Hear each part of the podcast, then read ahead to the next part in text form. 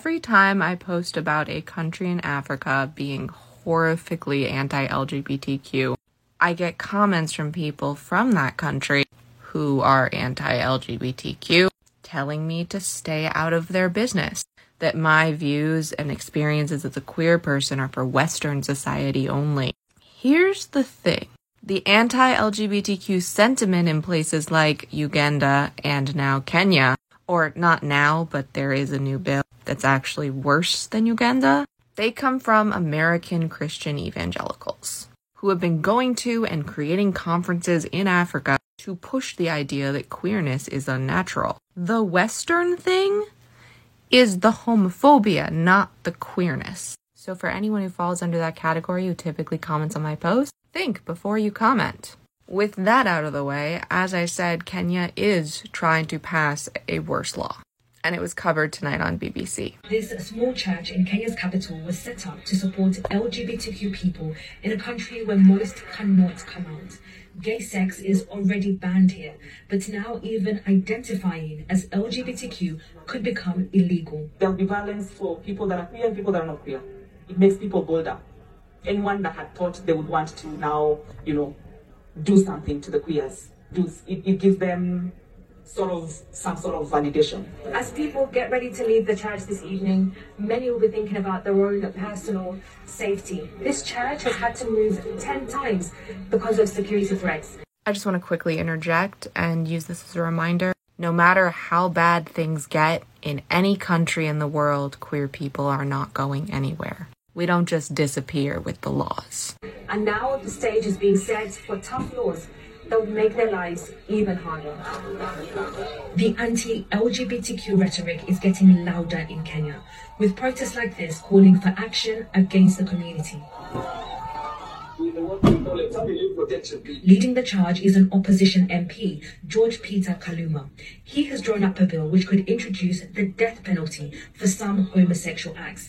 I know we have it bad here. God, do I know we have it bad here but our queer siblings are in danger all over the world, and I don't see people talking about that so much. And for a lot of people, like people in Kenya and Uganda, they'd rather be here, and that's completely heartbreaking. Because it's not exactly safe here. This includes cases where someone becomes infected with a terminal illness like HIV.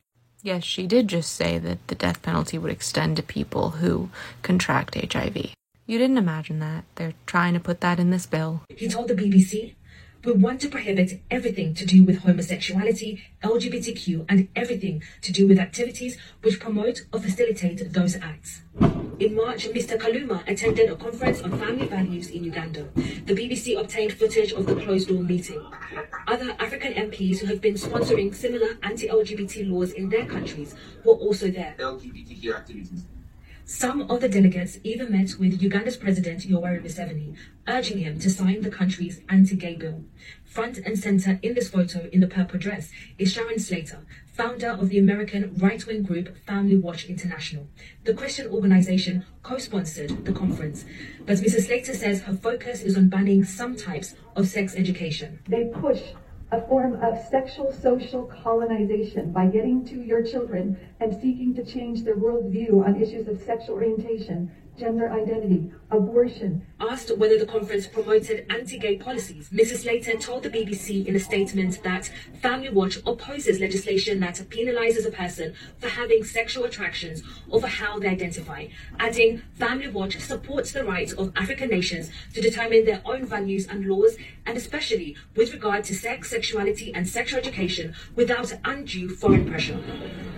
Like Family Watch, several other American organizations promote what they call family values in Africa around sexual rights, including restricting access to abortion, but distance themselves from anti gay legislation. But many in Kenya's LGBTQ community believe they're fighting for their right to exist. We're also human beings. We do our work. We pay the bills, we pay taxes, so they have to accept us. Yeah. Catherine Byaruhanga, BBC News, Nairobi if you think that Sharon Slater doesn't actually approve of what's happening in Uganda and Kenya, you're not paying attention. Because, you know, if she didn't approve and if the organization didn't approve, they'd stop this because they have the power to do that because they're the ones who created it in the first place. That's the GQP platform. If you don't vote or you vote third party, that's what you're looking at. But shockingly, voting isn't actually the point of this video. I don't know what our African siblings need, especially our Kenyan and Uganda siblings, but whatever the need is, not talking about it and not bringing attention to it probably isn't filling that need. Because if I don't know, the US government put sanctions when these laws were passed, they probably wouldn't get passed. If we're loud enough, they're gonna be too embarrassed to do this. Our superpower is voting, as always but it's also being really loud and really annoying. So, who's going to help spread this with me so another horrible law doesn't get passed in an African country? If Americans have the power to create it, we have the power to end it too. Please bring attention to this. I can't be the only one. Short Cast Club